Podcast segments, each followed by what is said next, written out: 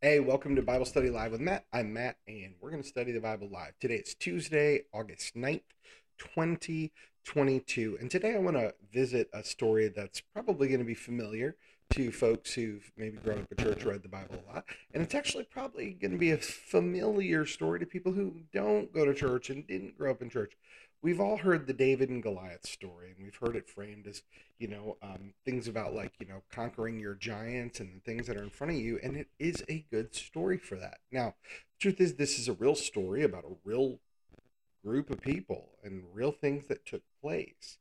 But what can we learn from this story that we can apply to our lives today? I mean, that's really part of why we read the scriptures, right? Is we look at these stories and these collective experiences that people have had throughout time, and we say, now, what can I learn from that story to apply to my life today?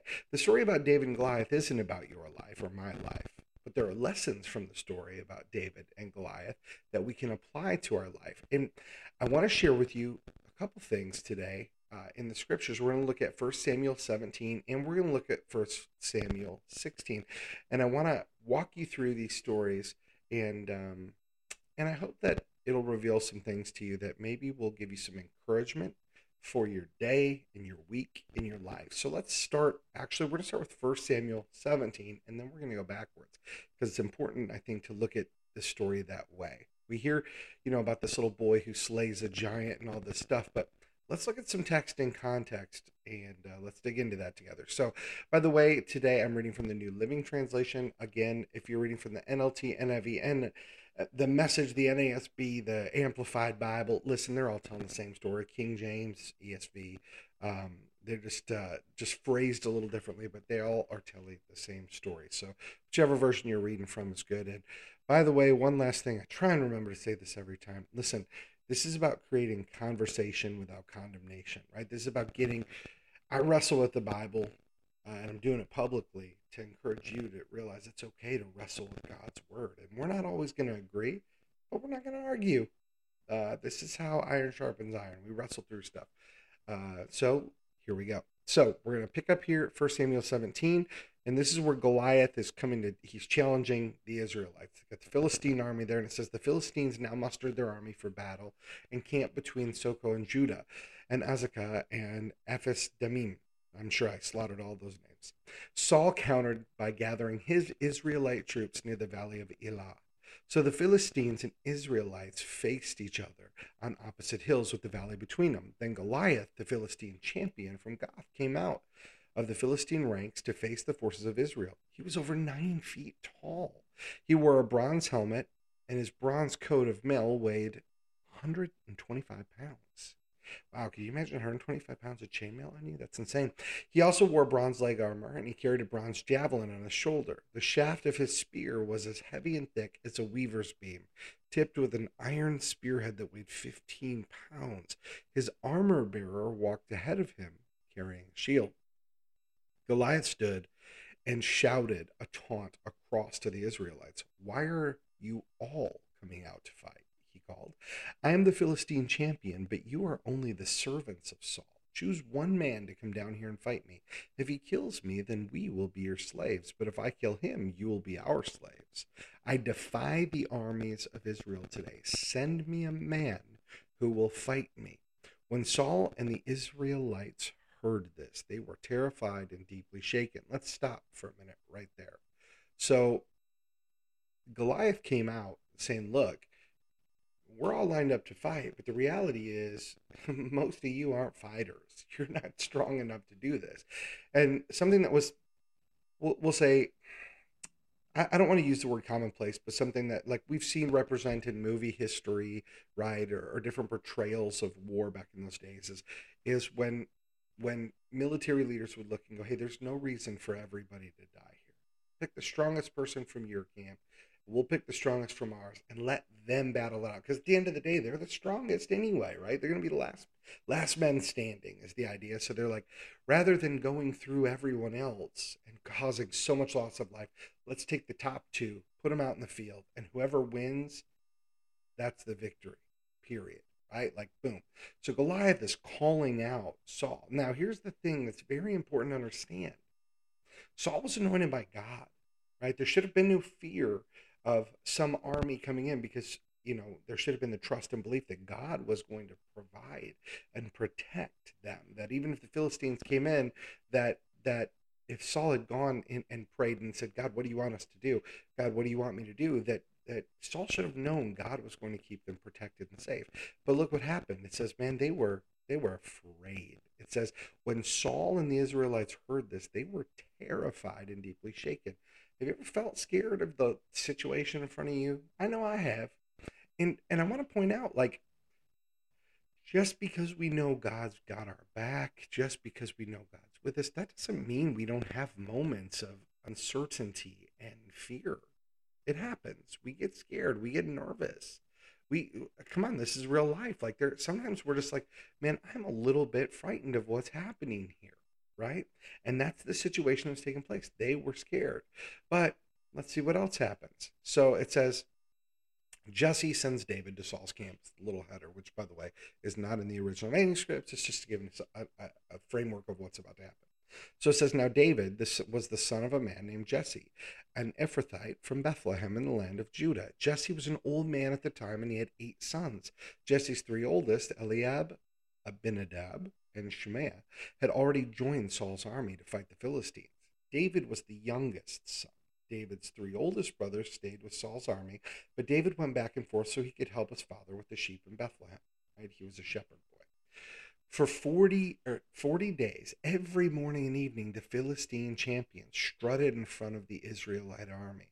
One day Jesse said to David, Take this basket of roasted grain and these ten loaves of bread and carry them quickly to your brothers, and give these ten cuts of cheese to their captain. See how your brothers are getting along and bring back a report on how they're doing. David's brothers were with Saul and the Israelite army at the valley of Elah, fighting against the Philistines. So David left the sheep with another shepherd, and he set out early the next morning with the gifts as Jesse directed him, his dad, Jesse. He arrived at the camp just as the Israelite army was leaving for the battlefield with shouts and cries. Soon the Israelite and Philistine forces stood facing each other, army against army. David left his things with the keeper of supplies and hurried out to the ranks to greet his brothers. As he was walking to them, Goliath, the Philistine champion from Gath, came out from the Philistine ranks.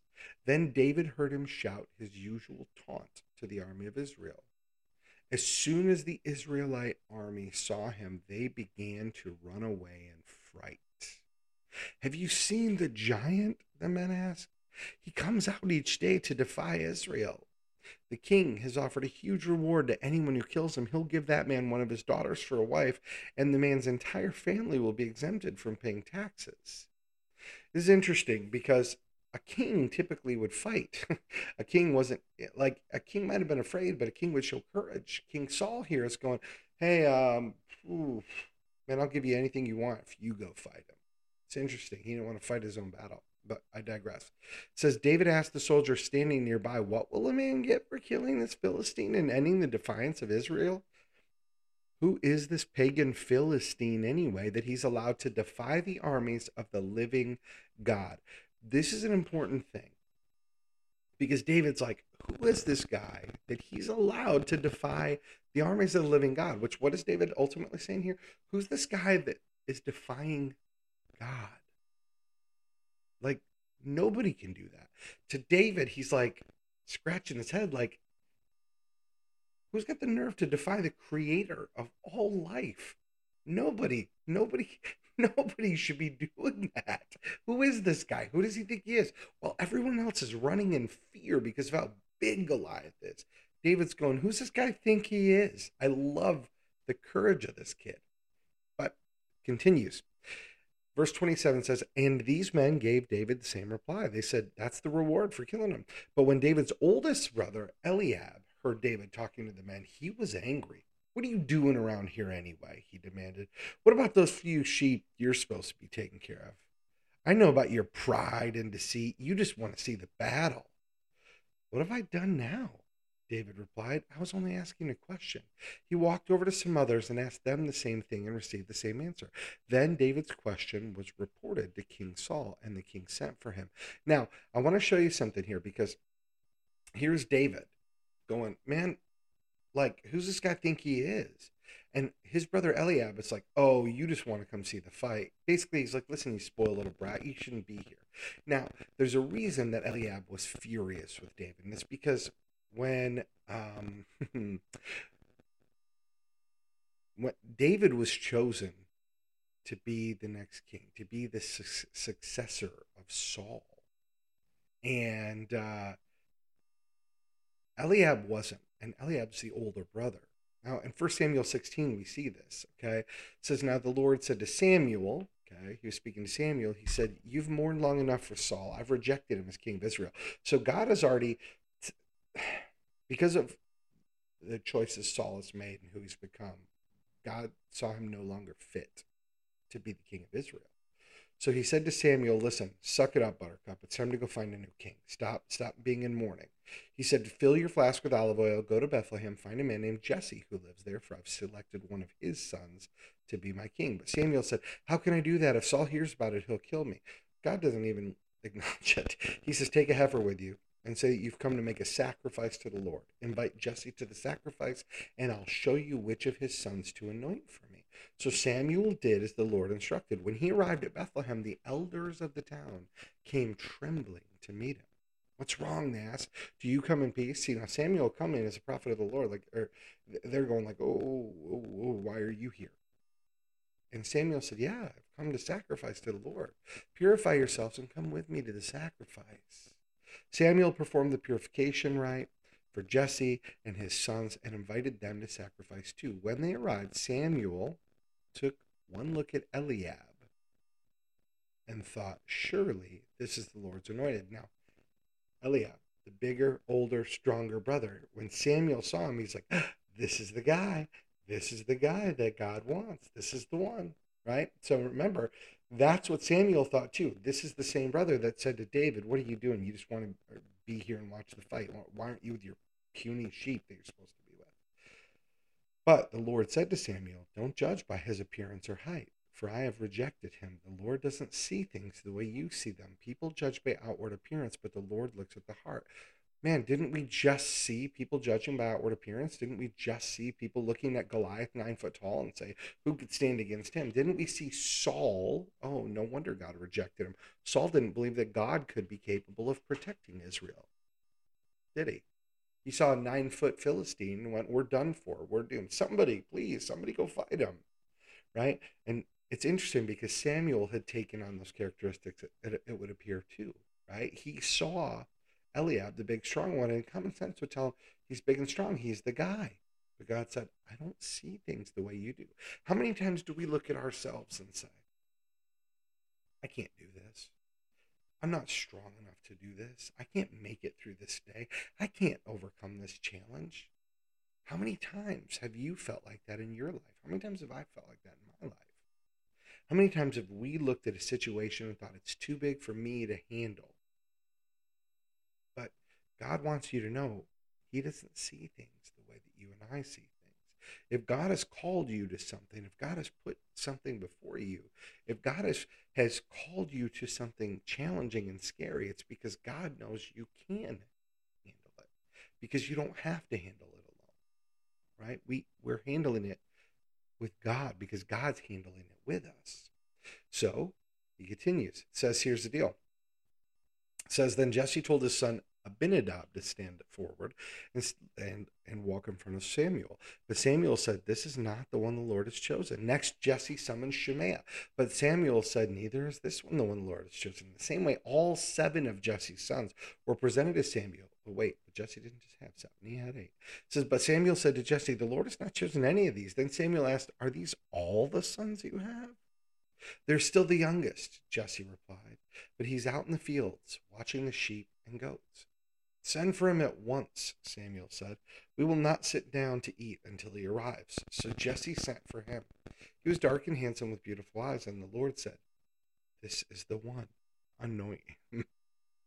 so, as David stood there among his brothers, Samuel took the flask of olive oil he had brought and anointed David with oil. And the Spirit of the Lord came powerfully upon David from that day on. Then Samuel returned to Ramah. So here we go right now. we see Samuel came, he saw the big, strong brothers, and all of them, all seven. God said, Not the one, not the one, not the one. And then Jesse goes, Well, my, my youngest kid, David, this little dude out here watching the sheep. And he says, Bring him in. He brings him in, and God says, There's my guy. There's my dude. That's the one. And as soon as Samuel anointed him, what happened? It said, The Spirit of the Lord came powerfully on David. Now we fast forward time to this battle with the Philistines. And what's happening? These three older, stronger brothers, they joined the army. They're there at the front lines. And when David shows up, the older brother who got rejected first. And by the way, just because he was rejected as king, as king doesn't mean that God rejected him, like doesn't love him. He just went, that's not the guy that I need for king. And look at why. Look at his perspective. Look what's happening. Even Eliab, the bigger, older brother, even he looks at Daniel going, or looks at David going, What are you doing here? Like, you're not supposed to be here. Even he's there with the army, but not stepping up against Goliath. At the heart of it, he's not believing that God can handle the situation. Nobody else is, but David, David is. Okay, so let's pick back up on the story as we wrap it. So, when David's older brother Eliab had heard David talking, he was angry. What are you doing here anyway? Aren't you supposed to be with your sheep? I know about your pride and your deceit. Look at he's accusing David of being prideful and deceitful, but David was sent by his dad. He was like the Uber Eats kid. He's bringing food to his brothers. He was actually there in a goodwill gesture to bring food to his brothers and check in on them to make sure they're okay. And this is how his brother treats him because his brother was that. Who had the pride here? Who was the prideful one? Man, it sounds like Eliab was. It says then uh, he walked over to some others. Again, uh, asked them the same thing, received the same answer. Then David's question was reported to King Saul, and the king sent for him. Don't worry about this Philistine, David told Saul. I'll go fight him. Pause. The little kid tells the big king, Don't you worry. I'll go fight him. Hold on a second. Here's a little boy telling the powerful king who's got the best armor, the best sword, and an entire army hey, don't worry. I got this. Man, do you think David trusted God to carry him through this? Sure sounds like it, doesn't it? But what was Saul's response to David? Don't be ridiculous. There's no way you can fight this Philistine and possibly win. You're only a boy, and he's been a man of war since his youth. But David persisted. I've been taking care of my father's sheep and goats, he said. When a lion or bear comes to steal a lamb from the flock, I go after it with a club and rescue the lamb from its mouth. Wow. David is fighting lions and bears as a little boy with a club. It says, if the animal turns on me, I catch it by the jaw and club it to death. I've done this to both lions and bears, and I'll do it to this pagan Philistine too, for he has defied the armies of the living God. The Lord who rescued me from the claws of the lion and the bear will rescue me from this Philistine. But Saul finally consented. Finally, he did. He said, All right, go ahead, and may the Lord be with you. Now, I don't know if Saul believed David could do it or not, but he finally just gave in. It's like, it's almost like he saw, like, there's nothing I can do to stop this boy. This boy believes that he can take this giant down. Now, it's funny because Saul didn't go, I'll go with you. I'll step up. Nope. He just goes, okay, may God be with you. Then Saul gave David his own armor, a bronze helmet, and a coat of mail. David put it on, strapped his sword over it, took a step or two to see what it was like. He had never worn such things before. I can't go in these, he protested to Saul. I'm not used to them. So David took them off again. He picked up five smooth stones from the stream and put them in a shepherd's bag. Then, armed only with his shepherd's staff and sling, he started across the valley. this is such a great story to fight the Philistine. Now, can I pause on one quick thing before we wrap this up? It says he took his shepherd's staff, right? Five smooth stones, armed only with his shepherd's staff and sling. There is scripture that says, uh, you know, when he said, like, um, Yea, though I walk through the valley of death, I shall fear no evil, right? It says, it, it, it talks about how your, your rod and your staff comfort and here's David. when he was a boy, going out to face, going, walking into the valley of death, right? In the face of a giant. And what's he got? His rod, his staff, right? That's that's all he needs. See, when we think of the, the battles we face, we don't need to always go in there with the, biggest and best things that the world says are the biggest and best. Because when we're walking with God, we've got everything we need to face the battles in front of us. So, what happened when David went in? Well, let's see.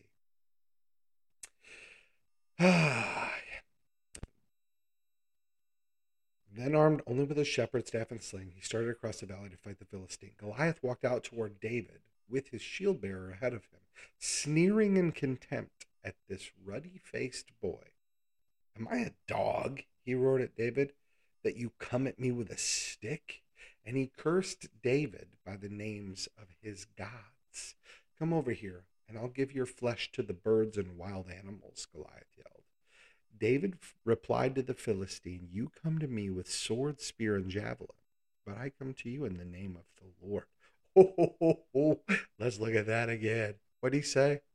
I come to you in the name of the Lord of heaven's armies, the God of the armies of Israel, who you have defied. So, why was David ultimately going against Goliath? Because Goliath was defying God. It wasn't so much just the armies. Yes, David wanted to protect God's people. Yes, David didn't want to see his brothers killed. But what does he say here? He says, "I come to get, I come, I come to you in the name of the Lord of the heavens armies, the God of the armies of Israel, whom you have defied." David was saying, "You're defying God, and that's why I'm stepping up here. Today, the Lord will conquer you." and I will kill you and cut off your head, and then I'll give the dead bodies of your men to the birds and wild animals, and the whole world will know that there is a God in Israel. And everyone assembled here will know that the Lord rescues his people, but not with sword and spear. This is the Lord's battle, and he will give you to us. as Goliath moved closer to attack, David quickly ran out to meet him. Reaching into his shepherd's bag, taking out a stone, he hurled his sling and hit the Philistine in the forehead.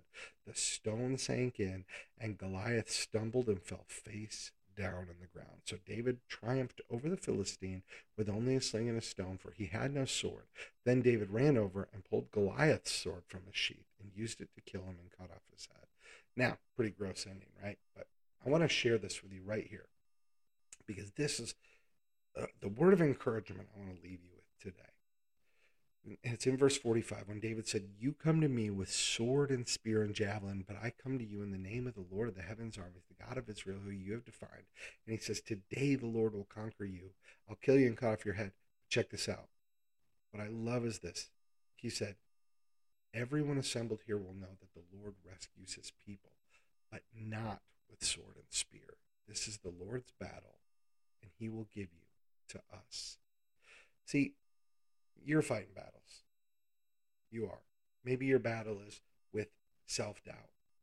Maybe it's with depression. Maybe it's with anxiety.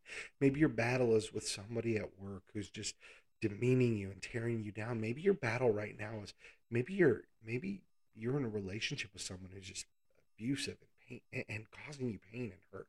Maybe a friendship that you thought was a friendship is, is not proven to be one. Whatever your battle is, there is the temptation to fight it in your own strength. To say, I'm going to handle this. I'm going to go to war with this person. Uh, maybe, maybe you're at the point where you feel like Saul, and and you just like, maybe you feel like the people in Saul's army. You just you just want to turn tail and run. Maybe you're just like, I'm not strong enough. I can't do this. I just want to give up. Maybe that's how you feel.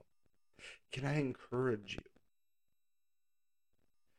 You were created in the image of God. God loves you. You are his child. You were not created to give up.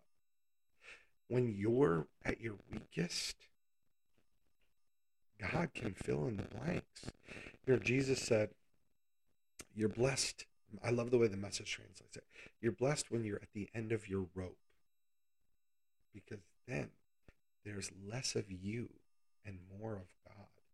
See, when we feel empty and we feel weak and we feel like we've got nothing left, if you think of your body like a vessel, when you feel like you've poured out everything you know how to pour out, and you still aren't getting what you need, you're still not able to come through, you're just feeling empty, just know now there's room for God to just pour His Holy Spirit into you and power you forward. Look, I don't know what you're facing today, but I do know this. You're strong enough to get through it if you just invite God to walk with you. If you just trust Him to carry you through, you'll get where you need to go. If it's finances you're worried about, you'll have enough to get through the day. If it's a relationship you're worried about, God will help help you reconcile the ones that need to be reconciled and help you cut off the ones that need to be cut off. But no matter what it is you're facing, you can get through it if you realize you're not going through it alone. Like God did for David on that day against Goliath, God is still rescuing his people, and he wants to rescue you. Question is will you trust him to do it? Will you let him? Or will you keep doing what you're doing and getting the results you've been getting? That's it. That's something worth wrestling with today, isn't it? God, thank you so much for being the God who rescues his people. God, thanks for loving us when we don't feel lovable. Thank you for giving us strength when we feel at our weakest. Thank you for reminding us that when we're at the end of our rope, there's less of us and more of you. We ask for your blessing and your favor and your strength. And we ask it all in the mighty name of Jesus. Amen. Hey, thanks for tuning in this morning. Look, uh, Monday through Friday, five days a week. When I'm home, we do Bible study live somewhere between 7:30 and 8:30. We kick it off. So I hope you join me in the next one. If this was valuable to you, please feel free to share it with someone else. Hey, I want to share something exciting with you guys because I'm super pumped. Uh, there's a big press release coming out about it next week. But um, Dara and I, our new book called For This Reason, uh, How to Live in Ephesians 5 Marriage, is available now on Amazon.com. You can text the word love to 1 833 9810002. You'll get a link instantly, automatically sent back to your phone so that you can go uh, either download the Kindle version or pick up a paperback or hardcover copy. Look, we think that this book is really, truly going to be a blessing and an inspiration to help people in their marriages. Uh, we wrote this book because Dara and I have both been married before, and we've had failed marriages, and uh, and we wanted to center ours uh, on God and build a marriage that's built to last. And we think we think by the grace of God we're doing that. And so through this book, we've taken uh, Ephesians uh, section from Ephesians chapter five, four sections, and we've broken it up. And um, the two of us wrote it from two different perspectives, from a husband's perspective and a wife's perspective, to see how two truly become one uh, when when looking at this scripture about marriage. And um, we hope it'll be an encouragement to you. So check it out. We'd love it if you'd check it out. Uh, we're so grateful for the reviews that have come in so far. Text the word love to 1 833 981 0002. It'll automatically reply back and text you a link so you can go check the book out yourself on Amazon.